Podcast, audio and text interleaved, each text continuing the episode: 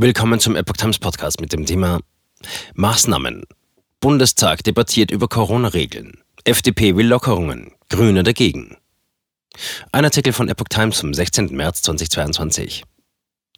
Schon sehr bald soll es nur noch wenige Corona-Regeln geben. Vielen Bundesländern ist das nicht geheuer. Auch die Ärzteschaft und Patientenschützer sind nicht zufrieden. Begleitet von Kritik aus Bundesländern und von Ärzten befasst sich der Bundestag mit den Plänen der Ampelkoalition für künftige Corona-Maßnahmen. Ein von der Bundesregierung erarbeiteter Entwurf sieht vom 20. März an generell nur noch wenige allgemeine Schutzregeln mit Masken und Testvorgaben in Einrichtungen für gefährdete Gruppen vor. Für regionale Hotspots sollen aber weitergehende Beschränkungen möglich sein, wenn das Landesparlament für sie eine besonders kritische Lage feststellt. Angesichts steigender Infektionszahlen gibt es Rufe nach mehr allgemeinen Schutzregeln. FDP drängt auf Lockerungen. Beschlossen werden soll der Entwurf schon an diesem Freitag. Am Donnerstag wollen die Ministerpräsidentinnen und Präsidenten mit Kanzler Olaf Scholz die Lage beraten. Die meisten Länder wollen den Großteil der Auflagen weiter gelten lassen, zunächst bis zum Ablauf einer Übergangsfrist am 2. April. Auf Lockerungen hatte vor allem die FDP gedrungen. Erneut ließen Politiker von SPD und Grünen erkennen, dass sie mit dem Koalitionskompromiss nicht zufrieden sind. Wir hätten uns die Möglichkeit für eine allgemeine Maskenpflicht im Basisschutzinstrumentenkasten gewünscht, sagte SPD-Fraktionsvize Dagmar Schmidt dem Nachrichtenportal T-Online.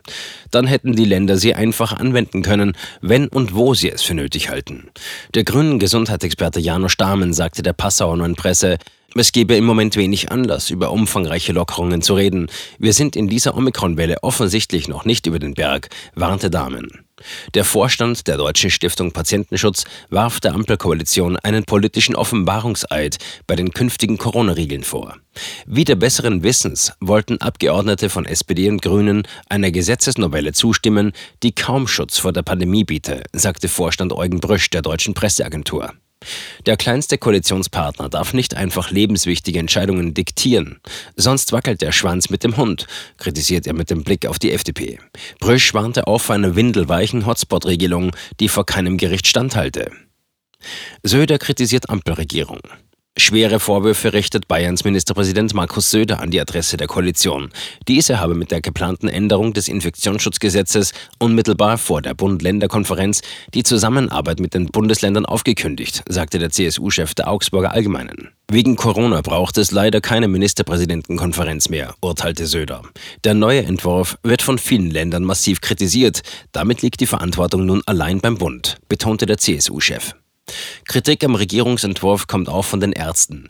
Der Präsident der Bundesärztekammer, Klaus Reinhardt, bemängelte, dass nur beispielhaft aufgeführt werde, ab wann die Länder schärfere Maßnahmen erlassen können. Das werde zwangsläufig zu einem bundesweiten Flickenteppich unterschiedlicher regionaler Regelungen führen.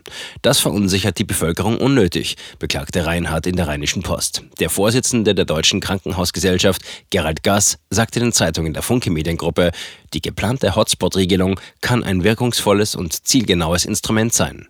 Zu dieser Regelung muss aber Klarheit und Planbarkeit herrschen, auch welche Kriterien der Gesetzgeber sich hier vorstellt. Marburger Bund für Maskenpflicht.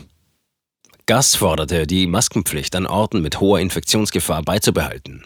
Als Beispiele nannte er den öffentlichen Nahverkehr, den Einzelhandel oder Orte mit vulnerablen Gruppen. Die Chefin der Ärztegewerkschaft Marburger Bund, Susanna Jona, forderte ebenfalls im Einzelhandel und Innenräumen weiter Masken vorzuschreiben.